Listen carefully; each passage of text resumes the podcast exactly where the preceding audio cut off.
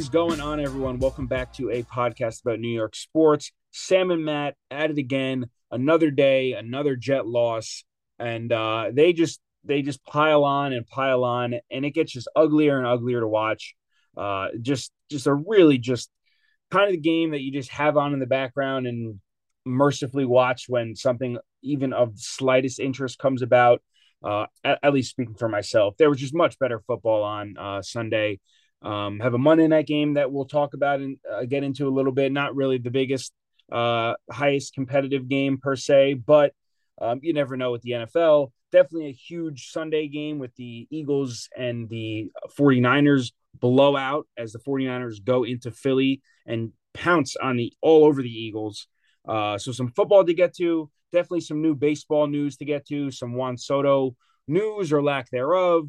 David Stearns, Carlos Mendoza spoke today, and on the Mets front, among other things, a big fantasy matchup between McFeely and I that I'm sure he, will be uh, very happy to introduce. But introduce yourself first. Say hi. What's going on, Matt? How you doing today? I'm doing all right, and yeah, you're right. Another week, another Jets loss. Uh, I want to give a shout out to friend of the show, uh, Mr. Bobby, uh, for not being at that game and having the foresight to avoid that one because yeah, it was ugly. It, there was so much better football on. I, I couldn't even stand to watch a full quarter of it. Yeah, it, was uh, even even just you know having it on in the background and like you know I felt like I was I say this all the time, but when I watch other games and other teams, it's like another sport, especially on offense. Yeah, yeah, so, and, and, you know, same same thing that we've gotten for multiple weeks now, and now uh, the the QB carousel, I guess, is uh, at a halt because we don't know who's going to play quarterback next week, and the uh, the uh, the first the second overall pick Zach Wilson doesn't seem to want to play football for the Jets anymore. Yeah, all reports saying today that he was quote unquote reluctant to take back the role of uh, starting quarterback for the Jets, and and you know Saleh had, had a press conference. Saleh was on uh, the Michael Kay show speaking about it as well. Uh, I mean, my first question to you about that, I guess, and I guess this is where we'll start the Jet conversation is uh, like how do we get to this point? Like, I know I actually how, but you got Rodgers texting Wilson about, you know what, play kind of thing, like kind of in his ear apparently, and t- telling him to play. It's a comedy show, and like, please just break it down. And I guess in your sight of like, you know, what the heck is going on here? Well, I mean, how we got here, we have a ton of uh, archived episodes that lead all the way up to this, you know, miserable breaking point for the Jets when it comes to Zach Wilson now, I, I get that it's really easy for him to say, you know, I don't want to go out there and risk injury and blah, blah, blah. We know the real reason that he doesn't want to play, and that's because he feels like after, you know, sitting on the sidelines the last two weeks, that he was proven right. But I, I mean, I don't feel that way. This is a guy who's been here for three years. Um, you know, to take exception to being benched at this point, I don't really understand it. Nothing was working. So, you know, everybody's unhappy now. Zach Wilson just kind of has to wait out the rest of his Jet tenure, which should just really be a few more weeks. And uh, I, I, like what Saleh said most. If he doesn't want to be playing, then he shouldn't be here. And I agree with that. It's not even a knock on Zach Wilson.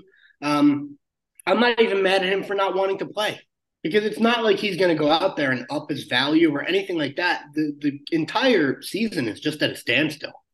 So whoever wants to get out there, we'll probably see some more Trevor Siemian. Um, but yeah, I, I think that uh, really all I got from this is this should be the end of uh, Zach Wilson and the Jets. It, and it definitely should be, and I agree. And I think that you know, how about this? Talking about other games, we saw the Browns pick up Joe Flacco off the absolute scrap heap. Like home, he, Joe Flacco just last week was probably home doing what you and I were doing, watching football on his couch, you know, just just doing nothing.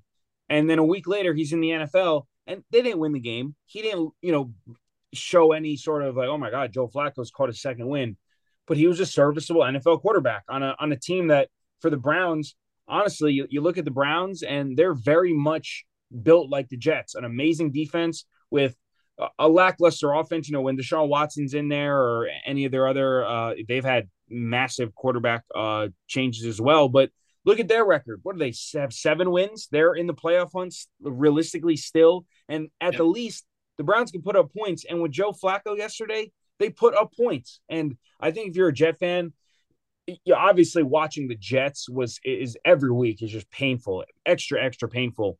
But then on top of that, you have to flip over to red zone, or you know maybe if you if you watch that Browns game and you saw them just kind of do exactly what Jet fans have been asking for, and again they didn't win and it didn't work, but they put up points and they they looked like a serviceable NFL team, which the Jets have failed to do time and time again. Yeah, they've probably only done that successfully once or twice. And Joe Flacco, by the way, you know, another guy that was here, obviously, but that's another guy who wanted to be here this year that you didn't entertain for whatever reason. And uh, no one, I don't think anyone really knows the reason, honestly. And, and you can't even, I would understand, part of me understands when people say, like, all right, well, the Jets didn't want to make a trade because they didn't want to have, you know, someone come in and, and, and you know, want to, people want them to take over and then have, you know, this, the second Rodgers comes back next year and, and it gets under some sort of maybe uh, gets into some trouble or their record is kind of teetering or whatever. They didn't want to hear people start rooting for the backup. You know, I guess I could buy into that. But yeah, Joe but that, like was that nothing more problem there. Like, think about how minor that problem sounds compared to all the problems we're buried in right now. Yeah, well, yeah. I'm, look, I'm in no way saying that I want that to be the case. I'm just saying that at the least, Joe Flacco would have been much better than any of the options for the next or, or the last what four or five games or so for sure. Yeah, and he yeah. showed it yesterday, and and I think that uh, at a larger topic, I think Aaron Rodgers, you know, sway on this team and his, I guess, his voice and how loud his voice is, is getting a little concerning to me. Uh, uh, do you feel that way as well, or, or yeah? And, and I'll tell you the... why. I, I think the reason for that is, and I'm not calling for anyone to really be fired or anything like that. But I just think without having Aaron Rodgers at the helm right now, you're going to go into this offseason essentially, you know, running it back. You're not going to make, you're not going to question Nathaniel Hackett yet. You're not going to switch anything up. And, you know, it's hard for me to believe that it's, it's just the work of these three quarterbacks with the Jets. There's obviously systematic issues with the offense. And, you know, my fear is now you're going to run this back and hope that it looks completely different with Rodgers. You're going to hope it makes a complete 180 with Rodgers because that's the only choice you have. You're not in a position now to to teach Aaron Rodgers a new offense. Let's let's get real. So yeah, that that is my concern with the sway that Aaron Rodgers has over the Jets. Is I think you have you kind of have to run this back and just put all your faith in Aaron Rodgers because you don't have a choice. Yeah, and and it looks like that's honestly, it almost looks like Saleh is or not looks like, but sounds like when Saleh speaks, it's almost like, you know, I don't care about this season. We're just we're gonna look at next season, and it's like very, it's like a like everything he says is almost like, uh, it, like he he'll say like you know obviously we're we're not out of it till we're out of it. If Rodgers comes back and we're out of it, we don't want to obviously put him in any harm's way. Blah blah blah. Like obviously he's not going to say that the season is done, but I think the tenor and kind of looking back on everything that the Jets have been saying, kind of they probably put their season to bed as soon as Rodgers got hurt. And I don't think it's like a it might sound obvious, but you know, they obviously for motivation reasons and you know, obviously guys want to are to play the game. Obviously, I'm not to say guys they would have held guys out from playing, but to me, they're they've just sounded like they've been just like the Walking Dead this whole year. Yeah, I think from a, morale standpoint, this is as bad as it gets, regardless of record. Like this is as bad as I've seen, you know, at least in our backyard ever. I mean, Garrett Wilson is just demoralized. Um, no one's happy. The head coach, I mean, like you said, you know, can't even really put on a brave face right now. I, I think from a standpoint of like morale and just worries I have about the locker room, this is the worst I've ever seen. And this is a team yeah. that maybe set the the bar uh, last year with all the Mike White shirts and all that nonsense. Yeah, and and honestly, I would love to have Mike White right now. I really would. And I would love to have a first would. down.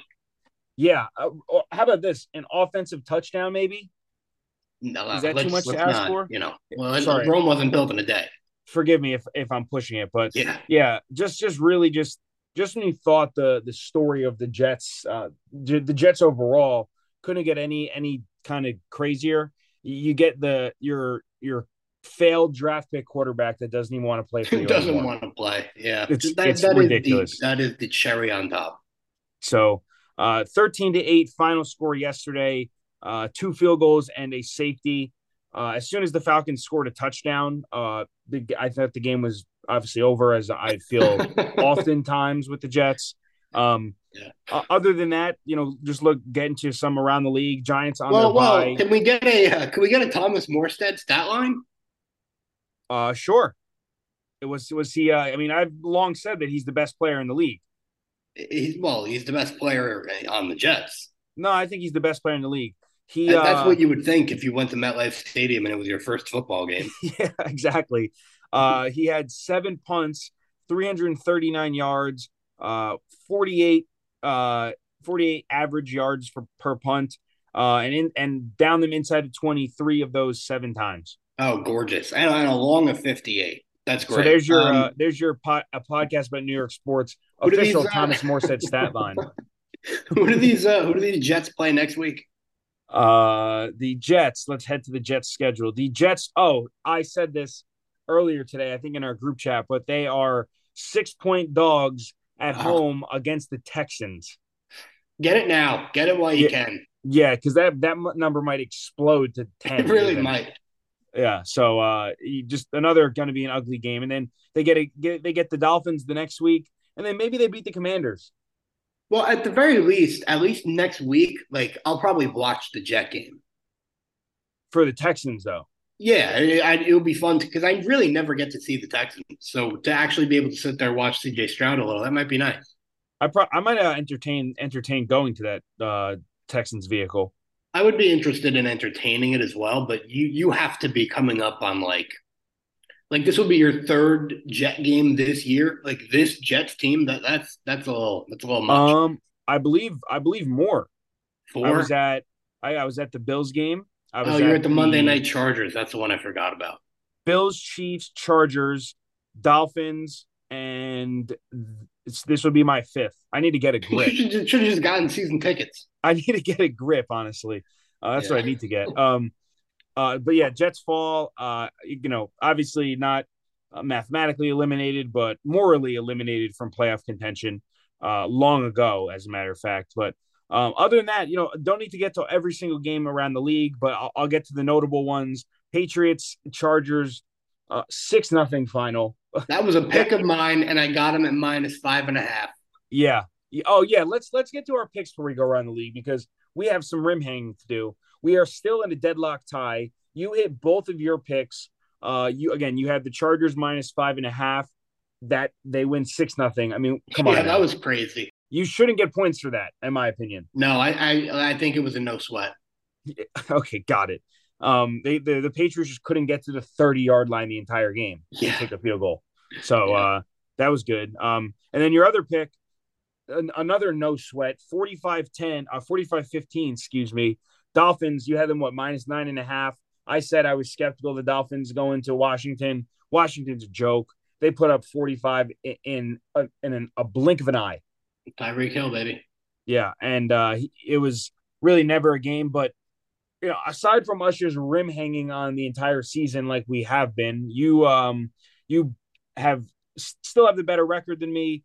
And I believe you're up by one point still. I think we we both gained three points this week. So Yeah. you fall at uh 17, 8, and 1 with 28 points to my 17 and 10. Yeah, 17 and 10, also with 28 points. But I have to hang on the rim for and I never do this, and I never thought I would do this because I love Patrick Mahomes. I love the Chiefs. I love Andy Reid. Isaiah Pacheco, Rutgers guy, root for him. What a Packers pick by me. What Yes. a pick. I mean, uh, that game was I I was all over it. I said I liked what I saw out of the Packers trending up. They're they are still very much in uh playoff contention there in the NFC. Uh, it, it was a, a huge game. It seemed like a classic Lambeau game, and I, I don't want to talk about you know too much Packers, uh, you know, future and Packers season, but a Jordan Love might be good. Yeah, I get that. I get that same feeling. And yeah, that, that was a good pick by you. That was a great pick. That was the um I think that was the largest margin of an underdog victory this year. But did you like my rebuttal to your comment yesterday when I said you can have the rim when my arms get tired? Yeah. Yes, I did. That was good. Yeah. We, I mean, as a whole, we're just we're just we are yeah we are Las Vegas. That's what that's what the podcast is now. It's become well, Las Vegas. We've we're Las Vegas' biggest fear. Yeah, they fear us. Apanis, they fear us. That should be our yes, slogan. Um, the and then our guest pick 49ers minus three again ultimately a no sweat let's let's talk about that game a little bit because that was obviously the biggest game of the day biggest game of the slate um what did you think about the Eagles? What what did you think about the 49ers? I mean, 40 42 points in Philly. Was it a product of just the Eagles being tired after playing, you know, three games in 13 days, or are the 49ers just a juggernaut? Yeah, well, not only, you know, those three games, but it feels like every game the Eagles play is a tough one. Like every single game is a marathon. Um, but I don't know. This is kind of I guess we still don't really know what we think about 49ers versus Eagles because it has to be closer than this. But I mean, it is interesting to look back and you see Deebo Samuel saying, you know, we thought if we played them with Brock Purdy, we didn't think it would be close. And then, you know, they play each other. They have their quarterback back. Deebo goes for three touchdowns, uh, much to my chagrin. And so, yeah, that's kind of where I'm at. I still don't really know what I think about these teams, you know, just head up and I'd love to see them in the playoffs. Yeah, and, and you get another. You, you mentioned the Eagles having uh, a tough schedule and, and a tough like stretch of games. They have the Cowboys Sunday Night Football in Dallas uh, this week, and that's going to be a game for first place in the NFC East. So we could find a, a place where the Eagles, if they lose that game, they're gonna they're gonna not to be having a bye they're to be it's to go through Dallas if they lose that game, and that's uh as of then, at, you know, at the result of the game. Obviously, there's still more football to be played, but you know, for for the sake of the tiebreakers and the sake of just the the amount of games that they have left, uh, the the actually, I'm sorry, the the Eagles already beat the Cowboys, so they would need to. I'd have to look deeper into their record, but it would still they would if the Cowboys win that game, they'd still have the same record as the Eagles, and then I don't know, I guess in division wins, um, I would assume that the Eagles have them there. So maybe the Eagles still would be in first place, but they'd be. Yeah, but we're still talking about you know them being tied, which is yeah. crazy. yeah, you know, proverbially tied, but a tie there is how did do you know how the NFL would even deal with? I guess. Wow, imagine if they had they finished with the same record, but the tiebreaker brings the the the Eagles to the one seed and the Cowboys to five seed or four seed. Imagine that. Yeah. Yeah. That would, that would be a rough shake. But um yeah, uh you know, a couple of notable scores yesterday. Um the Steelers for, for the AFC uh lose Kenny Pickett for the game. Also going to be out Thursday night. Uh, so probably the, the Steelers might lose two games for Steeler fans around the world. Yeah, well, I mean, I don't know. Mitchell Trubisky didn't show any promise yesterday. I'll no, tell you that. No. Um, and then other than that, Texans beat the Broncos. Almost, yeah, that was a good game. I thought uh, Russell Wilson in this spot here threw probably the worst interception he's ever thrown into the opposing team's end zone. He had a bad game. Yeah, he did. One touchdown, three interceptions, 186 yards passing. Um, CJ Stroud again I, I am very impressed by him. He, although yesterday I thought that there, there were times where they would get into the red zone and have trouble. Yeah, and, and, there was they they lose Tank Dell for the season on, on, a kind of like a freak sort of play where he I believe he fractured his fibula, um, which uh you know I don't don't suggest going back to watch that, but that's a huge loss for them. He was a big rookie, um, showing good rookie promise there. Uh, and but I you know I think the Texans they get to seven and five. Um, they're they're I think they're on the outside looking in right now, but yeah, you have the the Steelers, the Browns, the Colts, and the Texans all with seven wins. Yeah, and we're looking at the Texans. I mean, very likely getting to eight and five next week. Yeah, and the Texans of those four teams, yeah, exactly. Good point. And then the Texans of those four teams alone have way better of a quarterback than everyone else. Yeah, yep. leaps and bounds. Um, so actually, if you're the Texans, this is a huge game for you tonight. You're you're rooting for the Bengals hard tonight. If you're the if you're the Texans, I'm trying because, to decide if I'm watching this one. Yeah, I mean it's a weird one, but I mean for the sake of if the if the Jaguars fall to eight and four, if they lose, um, then that would that would make the the I guess the Texans or the Colts really still viable to win the AFC South. It would yeah. only be still one game where it is right now. But uh, again, if the if the Jaguars win tonight, which again I think they're like ten point favorites or so, with that obviously without Joe Burrow. But um, if the, if the Jaguars win tonight, they'll be pretty firmly in the uh, in in you know nine and three, and they'll be pretty much have punched their ticket to the playoffs with nine wins. I think nine wins, pretty much nine ten wins will get you in in the AFC.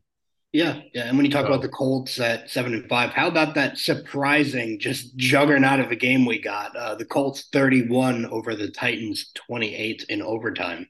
Yeah, crazy, and uh, you know, I, I the, the end of that game was nuts. The you know they, they go to overtime and, and they they throw a, a 55 yard or 50 plus yard bomb uh, to Alec Pierce, and then they maybe one or two plays later they score the touchdown to Pittman in the end zone. Some Minshew magic to a T. Um, and I thought the game, honestly, Derrick Henry gets hurt, and, and you know Tyjae Spears came in that game to kind of to to fill in, but the just the presence of Derrick Henry and kind of the what he does to a defensive line and, and kind of just churning out yards and churning out, you know, inch by inch there by by just being how how massive of a human he is. I feel like definitely showed there when as soon as he got hurt that not only the team morale on the Titans, but I thought the it kind of injected life into the other uh, into the Colts as well. Yeah, uh, but as unfortunately, he, he, does he does wait to get hurt until I am tucked in yeah, our uh, our fan. I wasn't going to bring it up, but our fantasy matchup. Uh, definitely, Derrick Henry. Thank you very much. Definitely did your job. He he got. I think he realized that you know I was I was securely in the lead of our game, and you know in the kind of in the driver's seat, just cruising, and he just said, you know what, I'm good. Sam Sam's good. Yeah, yeah. Didn't need um, any more. Yeah, I battled for sure yeah, do you want to you want to enlighten the listeners on your one of your uh, one of your most remarkable performances to date? I had a couple, Still- yeah. Uh, so the Texans, obviously, offensive juggernaut. Um, Noah Brown, the last two times he played, twenty plus points. I slot him in. He was dangerous with a whopping 0.0. Uh, but don't worry, I did have uh, Commanders wide receiver one Terry McLaurin out there. Also a really a very dangerous performance a tremendous 0.0 and a post-game interview where he said he's getting he just he's doing great cardio out there. That's the state of my fantasy team. Everything looks good. And uh, i'm probably in a win and in situation going into our final week here yeah i mean those guys uh team mcphilly mvps for sure uh, uh joe mixon though tonight so if joe mixon goes for a 60 bomb you'll be in business yeah, yeah. I'm so, I'm, I'm waiting on it, and you're not yeah, ready for it. So I, I am definitely not ready for it. Um, but yeah, uh, definitely I clinch in our fantasy league. Um, the the only team that that clinched in the NFL this week was the the Panthers losing. I believe clinched them no playoffs. They are officially mathematically eliminated. Um, but uh, still a lot of football to be played. Again, big big game tonight. I think for I think I've become like a closet Texans fan. So I think part of me is rooting for the Bengals tonight. Yeah, I am too. Uh, I'm, yeah. I'm, I'm, I'm not even a closet Texans fan. Like that's my that's my team down the stretch here. Got it. Yeah, I usually pick the Seahawks. That's that's usually my team. My you know my my second favorite team. But again, no Russell Wilson there. So was was yesterday like the game? Like were they battling for like your fandom down the stretch? Who? Broncos and Texans. No, not really. I, I was I'm still I think I I like the I was on the outside looking in with the Broncos. Let's put it that way. I didn't like I thought they were a little fluky. They got a nice couple wins with the Bills. I thought the Bills kind of lost that game for themselves. I don't know. I think uh I I think I was on the Texans regardless. Yeah, I'm with you. But uh any other um any other notes around the league or anything you want to get to before we head over to I guess let's we can hop over to to basketball real quick if you want. Yeah, let's do that. So the the Knicks they find themselves well, I guess the entire league they find themselves back with the in season tournament. They're in the quarterfinals, Elite Eight, if that simplifies it for you. Um, the Celtics play the Pacers tonight, and then the Pelicans play the Kings tonight as well. Followed up by tomorrow night, the Knicks play the Bucks and the Suns play the Lakers. Again, quarterfinals, uh, Elite Eight, if you want to think of it that way. Um, Julius Randle voted Player of the Week after all the you know the scrutiny that he's gotten all year, after all of the the clips that have came out of him not trying on defense, not doing this. Which again, not saying it doesn't happen, but all I'm saying is if if you're the Knicks, you know, you watch them and their defense is flying around. Guys are are you know vibing off each other. The the Villanova boys. It seems like every other night one of them makes a huge impact. I, I think I'm safe safe to say that the Knicks are and have become a very fun team to watch. Yeah, I think we knew that's what they were going to be coming in, though. Sure, I mean, the, but that's the thing. Like the problem with New York teams is, or uh, maybe it's just because I'm a fan of these New York teams, but I have these expectations for them. But this is for the first time in a long time that you know I've gone into a season saying something, and then it's actually been played out in front of me. And I think that it's they're just getting better and better too. Like you wouldn't say that the Jets met your expectations this year. Yeah, actually, they've actually exceeded them in the opposite way. How many laughs can I get at the Jets? I think my over under would have been like one per game. I get like five per game, so exceeded expectations there. Yeah. Um, but yeah, I, you know the Knicks. You think what you want about the in-season tournament. I've been on record saying that I feel like at the least it gets guys to at least play hard. Let's see what what comes of tonight because I have a feeling that you know these two teams t- or these two games tonight this Celtics Pacers matchup is a is a great game if you're a basketball fan. Two very talented teams, and then you know I, I really think that all the teams involved are legitimately good teams. Like uh, what I'm trying to say by that, it might sound very silly, but like it would be one thing. It would be something if you know the teams that were left were the shit teams in the NBA. You know what I mean? Like maybe the teams that don't really care about anything else other than this. But I think these are actually the, some of the better teams in the NBA right now. Yeah. Yeah. Celtics Pacers seems like a nice appetizer to Monday Night Football if you're interested. Yeah. Uh, so Celtics Pacers, that's on TNT 730. I definitely suggest watching that.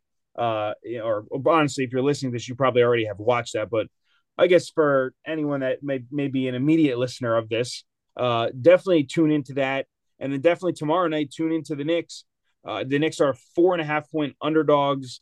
Um, again, the Bucks are are definitely uh, a I don't say a juggernaut, but I think the Knicks can definitely hang with them. You know, last year I think this game would have been a a much bigger line, and I think that the Knicks are definitely way more formidable this year uh, than than they were last. And all you can really ask for is progress from the Knicks. So yeah, I was uh, going to say I'm there. kind of impressed with that line on the road. Well, the the problem with the Bucks, and I'm not going to get into too much X's and O's of basketball, but the problem with them, and it's not, I'm not, this make me sound like I'm, I'm a Dame Lillard hater or something, but they bring in Damian Lillard, who again is an absolute stud, uh, you know, one of the best point guards in our lifetime, I would even argue, and uh, one of the most elite scorers of our lifetime for sure.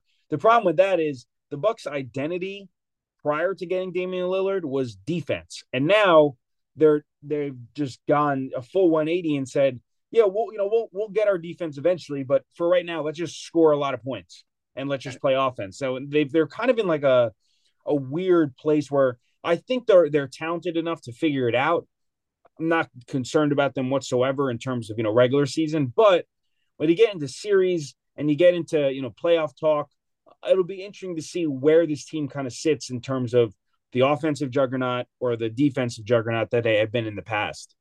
So uh, definitely, definitely, uh, the Knicks can definitely hang with them for sure. I think. I think it's a fair line. Um, anything else on the Knicks front, uh, or any sort of basketball notes to get to before we head over to sport number two? No, yeah, not really. Three? But we've been arguing so much about baseball recently, privately, that you know, kind of be a sin if we didn't bring it to the show a little bit. Yeah, and uh, again, winter meetings still going on there. Uh, David Stearns, we'll, we'll start with the Mets. Uh, obviously, we'll get to some Juan Soto talk. Nothing really, kind of everything kind of stalled there on the Yankee front for now, but definitely some some takes there that I've heard and definitely want to discuss. But for the Mets, uh, David Stearns, Carlos Mendoza meet with the media today, and they've had a they've had a couple different uh, notable quotes. First and foremost, um, the uh, Mets and David Stearns have confirmed that Edwin Diaz is fully healthy as of right now. Um, obviously, huge. We saw what No Diaz did to the Mets last year, and I think that having him, having it known that he's healthy right now, where you're not even, you haven't even thought about, uh, you know, spring training or anything, is definitely a good sign going into the season for the Mets for sure. Yeah, hundred percent. I, I, it's kind of. Uh almost a blessing that the Mets tanked as hard as they did because it kind of would have been a shame to see, you know, the Mets rush Edwin Diaz out there for December for September. So, you know, full off season, uh, get him, you know, 200%. Uh, he's, you could argue he's the most important player on the Mets. Oh, definitely. And I think that he has a case to a very presentable case, uh, at the least from last year that where they don't have Edwin Diaz and their entire team pretty much falls apart. Um, so yeah, you know, he, I I think for sure he's the most important guy in the Mets. Yeah, he so having a great closer, it, it it's crazy what it does just to thicken the depth of your bullpen. Because just like to look at the Mets just scramble to get to the ninth inning when all they had was David Robertson, like, and you think like, man, it would have been great if we could have just had David Robertson seventh inning, eighth inning but like you had to close with him every night, and you lost so many games because of that. Yeah, and, and you know, I I liken it back to what the Yankees would say about Mariano Rivera, where you know, or I'll actually make it a more recent uh, comparison. We talk about the tush push in football, right? Where for the Eagles, they start every every uh, set of downs first and nine, essentially, because they that one yard with the tush push is almost a guarantee. For the Mets, and the Yankees with Mar- Mariano Rivera, they have eight inning games where other teams have nine inning games, and it is such an advantage. Yeah, is that a good comparison? Is that fair to, to bring yeah, up? Is. So I think that you're right, and, and again, going into the season with him, no World Baseball Classic, you can obviously, you know, not I think a lot of reports have said that the Mets were totally thrown off by the World Baseball Classic and the rules, and obviously Diaz being hurt in the World Baseball Classic. But you, are going to go into a season where, again, the Mets have said that they're not looking to compete this year. But in terms of player growth, in terms of you know just just seeing what you got, sort of, I think it, the Mets are in a good place. Imagine there was another World uh, Baseball Classic this year, and Edwin Diaz was like, "I got to get out there." Yeah, I got. To That, that's what. That's myself. how dumb Aaron Rodgers' return would be. Yeah. Wow. Great. We went. We went football, baseball comps back to back. That was fire. Um, yeah, yeah. And I agree. That's exactly what it would be like. Uh, uh, other Met notes. Uh, David Stearns said that the Mets are could still be looking uh, to the free agent trade market for uh, an outfielder. Also, can use one more starter, possibly more than one. And then, uh, kind of interesting uh, a little couple notes that he said as well. Uh, I, I want to get some of your thoughts on this, but the first thing he said that I thought was interesting was um, he, he, was asked about Luis Severino, and he said that uh, before they even hired Mendoza to be the manager, uh, that they, you know, they already had Luis Severino on their, uh, you know, kind of in their scope, and they said that you know, guys who have proven that they can play in New York is already that's already factored into the equation, and they definitely do factor that into their equation. And you know, we've seen people, you know, not flame out with the Yankees, but kind of falter when they they put on the pinstripes. How important is that to you with with Mets and guys that they bring in? And do you really even think about that with the Mets? Do I think about what exactly? Sorry, I like how, how, like the ability to play under you know quote unquote New York pressure. Oh, I, I think you have to, um, because I think whether it's the Mets or whether it's the Yankees, I feel like there's been so many examples now where it's sort of something that you have to believe in. Like I feel like we go back seven years or so, and we would kind of discuss the playing in New York thing. Like, is that real? Like, is there, do we really care about that? And now I feel like after the examples that we've seen, I'm not going to pick on anyone, but it's it's just like now we just take for granted that that's a real thing that you have to be on the lookout for. I think even you could argue the Yankees front office made that realization the same time that we did and started to take things like that into account. Yeah, and I think it start it started with the the Sonny Grays and the um, uh, Joey Gallos of the world, but I, I think maybe the Mets and we we joke about the Mets hiring or you know bringing in the former Yankees in the past, but I feel like every one of these former Yankees that they bring in, they are able to play in New York. Yeah, and maybe that, that's that was big maybe factor. like that was probably my second like reaction to Luis Severino. Was like I've seen him be good before, and I know he can play here. Yeah, and and so that leads me to my next question. To me, when they say, uh, you know, we we want guys that have proven they can play in New York, and we're also looking for a starter. I mean, that screams Jordan Montgomery to me, no? And I, I wouldn't mind that one bit. And I think that would a guy who's going to shove and be a sure thing and be maybe my third best starter. You know, best case he could be my two probably. I mean, would you would if the Mets offseason was Yamamoto or the big splashes, we'll say Yamamoto, Montgomery, and then let's just say some average outfielder to play uh, left field. What, what yeah, would, I, I would think at that point you- you're happy because you know Jordan Montgomery is always a good signing. Yamamoto's a long term option, and you know they they obviously do need to plug in an outfielder. You still have Starling Marte this year, who was banged up all season, so it's kind of a mixed bag. You don't know what you're going to get from him. But um, I, I just think the Mets saying that yeah, we are looking to kind of plug all these holes. You know, we don't want to go into the season uh, as presently constituted by any stretch. Uh, I think that's an exciting thing because the Mets have a chance to at least uh, be fun, be engaging. I don't think they're going to do anything crazy this season, but uh, yeah, I think that was encouraging to hear. So so last question I'll ask about the Mets here, unless you had anything else you wanted to ask me. But if give me on a scale of one to ten and how you know satisfied you'd be if the the three signings this offseason were Yamamoto, Montgomery, and let's just say because only because the Yankees have been rumored to uh, be talking to him were either Kevin Kiermaier or Michael Taylor for the outfield. One to ten, how happy would you be with that? Yeah, I, I think that if you guaranteed me Yamamoto, I would take that up front, and I think the rest of that is, uh, you know, kind of icing on the cake. So because I, didn't know what to expect going into this offseason. Yeah, and we've already spoke about how uh, you know the Mets have said, and maybe not to the much of their their fans' delight, that this year would be more so a, a reinvestment year, or you know, a kind of just figure out who, who's who kind of year, and not, maybe not necessarily compete per se. Obviously, they're not gonna. There's no there's no uh, reward for lack of competition like there is in other sports like the NFL or the NBA in terms of tanking. But I think that if you're the Mets, like, and I've said this about Yamamoto, you can take this year and realize that you know the Mets' expectations are not high, and that's sometimes that just takes all the pressure off guys. Yeah. So uh, I think the Mets are definitely in a good spot. Um, and then I guess the last thing, and this I guess how transition over to the Yankees, but David Stearns also made it a point to say that he believes that um, just like last year with Aaron Judge, that Yamamoto and Ohtani not signing yet is kind of holding up the rest of the market.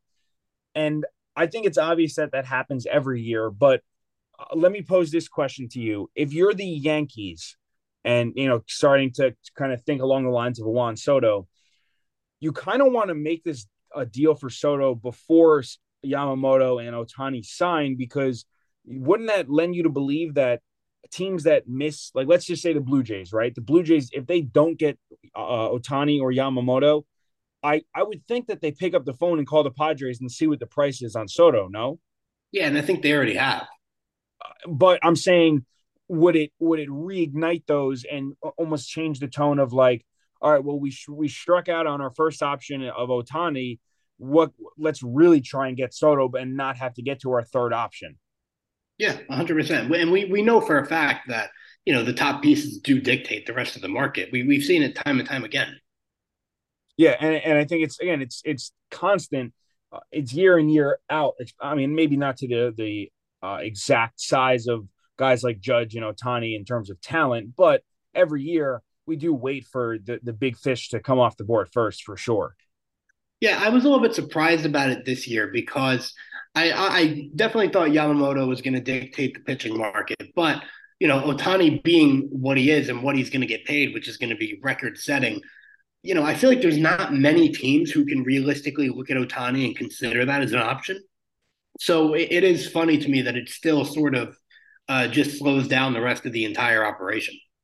Yeah, like I, I kind of I understand what you're saying. Like I, to me, I kind of feel like the like if you're again, you're right. If you're in on Ohtani like it's not really a secret, and it's kind of got to be you know your plan one A. Like there's no there's no like eh, I kind of want Ohtani Right. Like why you would know, that like, stop the Rockies from like getting busy? Yeah. You know. Yeah. No, I, I I agree, but I think it's more. I think it's more of the um just like the the general optic of of maybe the agent side of things. Right. I mean, I guess you could be sitting there saying Ohtani's going to get five hundred million dollars uh, we're going to let him reset the market before we even talk to anyone. Yeah, yeah, uh, definitely, yeah, definitely uh, some of that going on. But uh, you know, more specific for the Yankees, and, and getting back to the Soto of it all. I, you know, I've heard listen to some podcasts, listen to Jomboy talk a little bit about uh, you know the situation and kind of what the Padres have been uh, you know interested in. It's a big package they're they're asking for, and I think that you know it's one of those things where when, when you you know whenever you're negotiating a trade you and i negotiate fantasy trades all the time. It would be very silly to start any negotiation with what you know the the deal actually is right? So talking from the padres point of view here obviously they're going to ask for a huge package at first. Obviously they're going to ask you for you know the moon and the stars for their probably their best player on their team. It, to me like i saw a lot of yankee fans that were kind of like oh my god like if that's if that's the if if Mike King, Clarke Schmidt, and and four other prospects is their price, I don't want to pay that. That's the initial offer. Like this is all just leveraging each other now. Well, like, I think people well, are freaking but, out about that. Sure, but the, the thing is, if, if there's another team who, let's say that they look at they they have the the Yankees package that you just mentioned, their equivalent of that.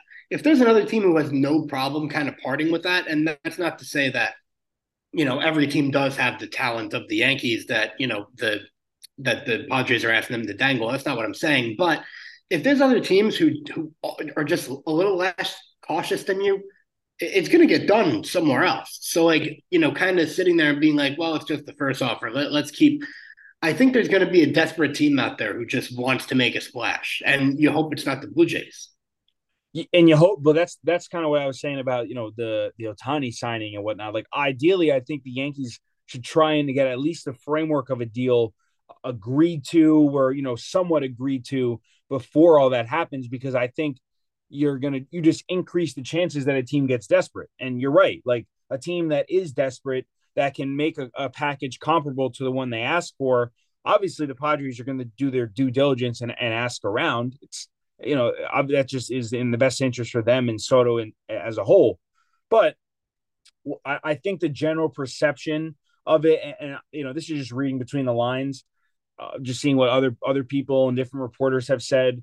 I think uh, maybe this is just me being in you know the New York area and following mainly New York reporters, but the general you know perception of what the Padres asked was astronomically high, and I think that to to at the end of the day, he is a rental, and uh, you know to ask for Mike King, who is I, I really am starting to become the side of you know I really would not want to trade Mike King. Right. So where I, where did that change for you? Because if, if you just go back to our last episode, you kind of looked at that package and said, you know, get it done.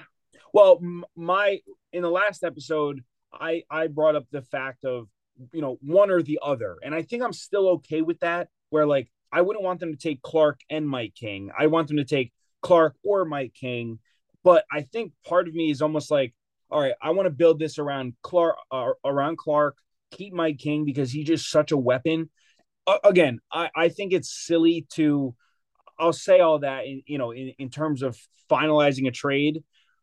If if Mike King is the the stopping point, you have everything else laid out for it and they're looking for one more, you know, MLB ready arm, and that's the guy you're holding back from getting Juan Soto, you do it, right? Like I don't want to say that that Mike King is any talks of Mike King should be immediately shut down, but I think that the Yankees can still get a package done for again, like a Clarke Schmidt plus prospects, and they have plenty of shortstop prospects, plenty of uh, arms that that are they're interested in. They there were rumors that the Padres are asking for, you know, uh, Jhony Brito, uh, Vasquez, uh, guys like you know Luis Gil, guys like that, who really for the Yankees are kind of like their six through eight starters going into the year projected to be.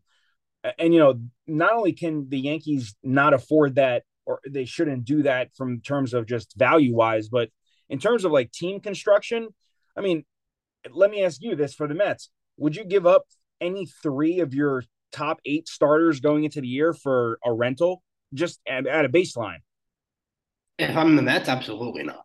Yeah, that's I mean that's but the Yankees are are very thin at pitching to begin with, so to kind of they ask for three four pitchers in return, like the Yankees almost like can't do that.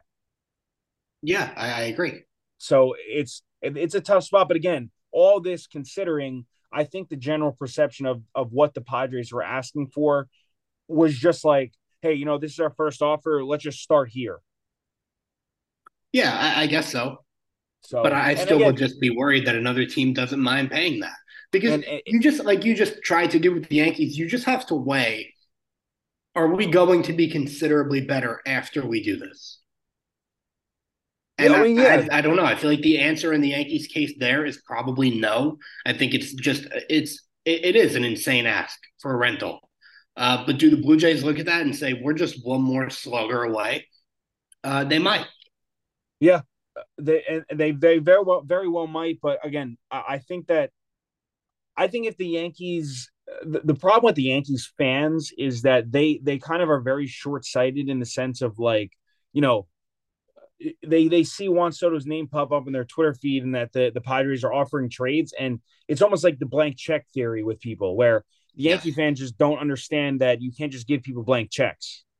Yeah, and then and they don't really think about depth either. Like the way like what we just talked about, kind of decimating your pitching staff. A Yankee fan just goes, "That's Juan Soto. We're to be nasty if we get Juan Soto." Yeah, exactly. And they and you you can you bring him in obviously with the hopes of re-signing him. Not gonna.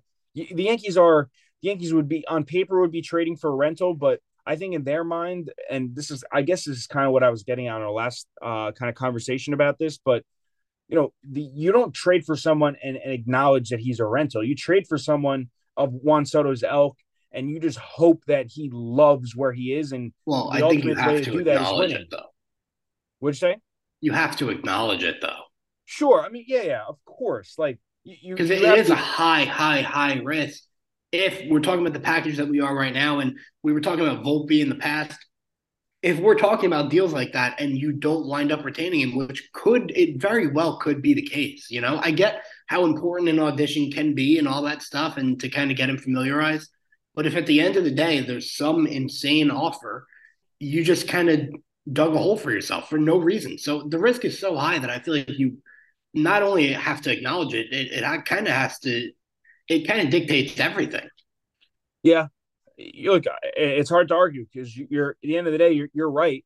But I just think that the, for the Yankees as a whole, I mean, if you, if you kind of take a step back and look at like the, the macro of the Yankees right now, the, obviously they're, I don't say their biggest problem per se, but you know, their roster construction with, uh, only you know Giancarlo Stanton's immovable contract that has, has, kind of become look, we we like Stanton in the postseason, but for what we pay him, for what the Yankees pay him every year, and for you know what they've gotten from him, it's kind of been a, been an uphill battle as to in terms of you know reaching uh, equaling the value of what Stanton is. And and I think in, in their truth of truths, if there was a little bit of different contract stipulations, they probably would be looking to trade Stanton. So what I'm trying to get at is if if you bring in Soto, let's just say let's just say you make a, a trade for Soto, you know, Mike, let's say it's Mike King, Clarke Schmidt, uh, and then maybe like a shortstop prospect and an arm, uh, you know, a much deeper uh, depth arm. Sure, you make that trade, give up some prospects, give up two arms for this year. Even if Soto walks next year and, and has wants nothing to do with the Yankees, you you find yourself in a spot where you know you, you don't have to worry about not worry about, but you don't have to pay Soto that money you probably are at a point at the end of the season where you could move Stanton's money, and that could just open up the the the cap space for another huge free agent signing that's not Juan Soto. Yeah, it could.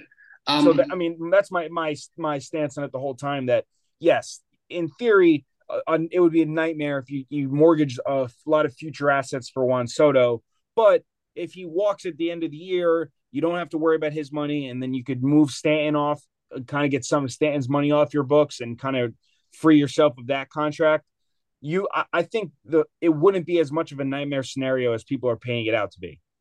Well, how about this? What can the Yankees do if you know? Because uh, obviously we don't think Ohtani's coming here, but the two biggest names out there, uh, you know, Ohtani and Juan Soto via trade.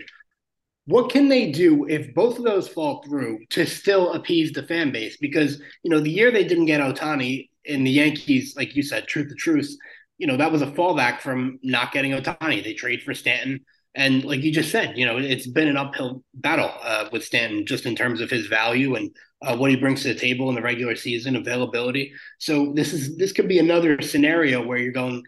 I really don't think we're going to go the Ohtani route. It's just it's too it's too absurd. And what do we tell our fans if we don't do that? We we have to get Soto. So we have to over mortgage for Soto now. So if if they just steered clear both those guys, or not even steered clear, came up short, what can they still do to just appease the Yankee fan base as a whole? Because I think it's you know it might be the most demanding fan base in North America. Well, I think that there's definitely still some some uh, very viable options, like you said. You know, Ohtani and Soto, obviously, and Yamamoto, obviously the bigger names, and all all signs point to that the Yankees are still very very much in the Yamamoto sweepstakes, even amidst all the Soto talk and whatnot. So that again, I think it is very, very possible that the Yankees end up with Yamamoto. I, I said officially on here that my guess would be the Mets just because of the Senga ties and whatnot, but I, I, still think that's possible. So that's one, and I think that that would if they don't get Soto and they bring in Yamamoto and he's you know he, he ends up being the stud you know two pitcher behind Gerrit Cole for the next six years or whatever. Obviously, Yankee fans would forget Juan Soto ever existed. But I think there's other moves that the Yankees could do. Like, you know, uh, the there there's still the Bellingers of the world. There's still teams like uh, you know, the Brewers, could they be shopping like a Willie Adames? Could the uh the Rays already have said they've been shopping Tyler Glasnow? You know, think what you want about uh about you know trading with the Rays, but I, I is any that, of that exciting enough to the Yankee fan though? Because they definitely do they do fan service. They do. Well, yes, and and I mean they definitely do, but at the end of the day, if you're Brian Cashman and, and you're just the Yankees, you know, brass, you can't really let that be a factor. I no, think. I would agree. I just I think that they do. I mean, they they definitely do, but I I you know, it's a tough spot. it, it is, and I think that not only do do guys like Uh, or guys when i say guys i mean like the yankees front office but not only do they they under i feel like they definitely understand that that's going on but i don't feel like i've ever had a, a case where they've ever really given into that you know? I guess so. I, I just felt like my example was the stanton year. Sure i mean sure but i think the the the argument with the stanton thing that we've brought up in the past i believe is you know that just was the move. Like Soto is the move this offseason. But I think the the Yankees. Uh, let me let me. I'll I'll uh, I'll rebut what you just said. You know, the the last time the Yankees, you can argue the Yankees quote unquote gave in when they traded for Stanton. How does that work out for them? And that's I think what Brian Cashman would say. Well, that's what I'm saying. That's kind of why I'm I'm saying that I don't know that Soto is, you know, maybe the most viable option, and I'm almost afraid the Yankees are going to overpay. Yeah, uh, it's but I think that the the problem with uh, not really even a problem, but in terms of the Yankees overpaying for Soto, I think that you know the Yankee fans would be oh, like the you'd be you'd be talking when you say overpay, you know you're pay, you're talking about guys that either have, have barely sniffed the big leagues or are are just on the precipice of the big leagues, and I think that unless those guys you know, it's going to take those guys another three, four years to even be, you know, relevant in the MLB most likely. I feel like even if you overpay, yeah, it might irk some Yankee fans that are really deep in it and really understand like who these guys are. But you know, for this year, I don't think you hear a peep if they overpaid. All right. So, uh, uh, but again, there's definitely some other moves to be made. Um, uh, you know, hopefully we'll we'll get some more more news by uh, you know, whenever we record our next episode, probably Friday or so. But um, Anything else in the Yankees, Mets, or any of the uh, hot stoves front? Oh, I'm sorry. You failed to mention uh, Met legend Jarred uh, Kelenic getting traded to the Braves. Oh, yeah, good for him. He's going to win a Silver Slugger. Silver Slugger, MVP, World Series ring, loading. Yeah, that'll all be down the road. It's going to start with the Silver Slugger, a batting title down the road. He's going to beat P. Alonso in the home run derby this year. yeah, that's that going to be, be the dagger. That would be so funny. Uh, I would believe it's some sort of scripting if that was the case. But um, all right. Uh, if nothing else, I-, I wish you the best of luck in our matchup tonight. it, at the least. Go uh, I, I I've, you know what? I might be a nice guy. I might just bench my tight end just to give you a chance. You should do that. I think would that would that send ripples through the league?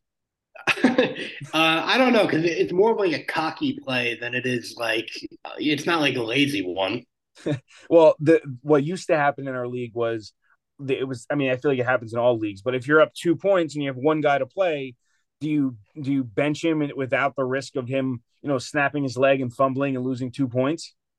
It depends on my situation. Like how important are points to me right now, or you know, do I really just need a win? Uh, I'll usually just play the guy. Like yeah. you know. All right, cool. So I'm keeping my tight end tonight. Thank you for that. Um, all right. Uh, thank you all for listening. Uh, we'll be back with our uh, again.